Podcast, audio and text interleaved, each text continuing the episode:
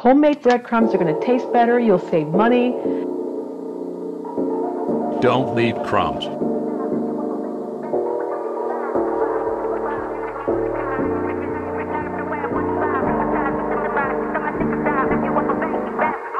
Let's make breadcrumbs.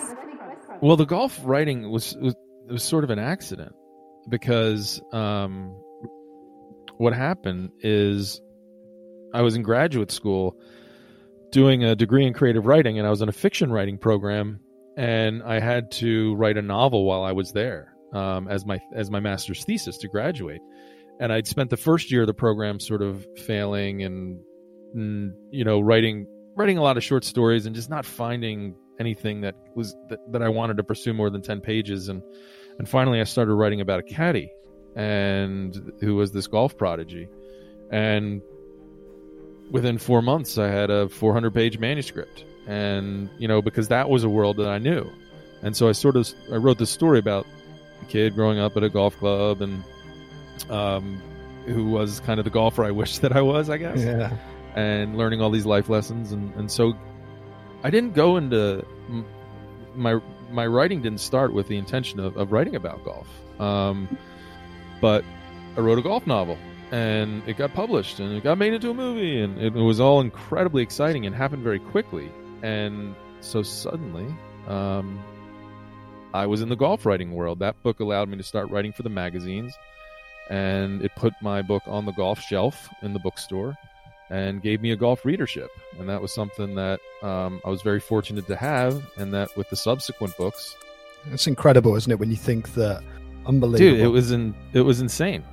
It was crazy. I was 25 years old and I was going. Well, it was my 25th birthday, and I got a call from my agent, which I was felt like incredibly fortunate to get an agent right out of graduate school, and and he called me and said, uh, "There's some producer who wants to talk to you." Um, and I was going out to dinner. I remember I was going out to dinner with my parents for my 25th birthday, still living at home, and or as we say, the ancestral estate. It sounds better than living with your parents.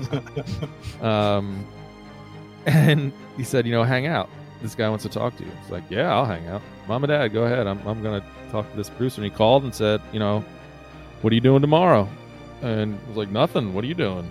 Um, said, "I'm flying out from L.A. and we're gonna tell you how I'm gonna make this movie." So that was wild because I, at that point I didn't even know that producers or anyone even had access to the manuscript. It all happened um, again, like I said, really quickly. And in fairness to to to him, he he he actually got it off the ground and got it made. You know, it wasn't a huge budget picture, but Gary Sinise there, right? Gary Sinise was in it. Phil, um, Philip Baker Hall, Brian Doyle Murray. Um, uh, Mason Gamble played the the prodigy, who was uh, Dennis the Menace when he was a kid, and he was in Rushmore. He ended up being Michael Murphy in Golf in the Kingdom.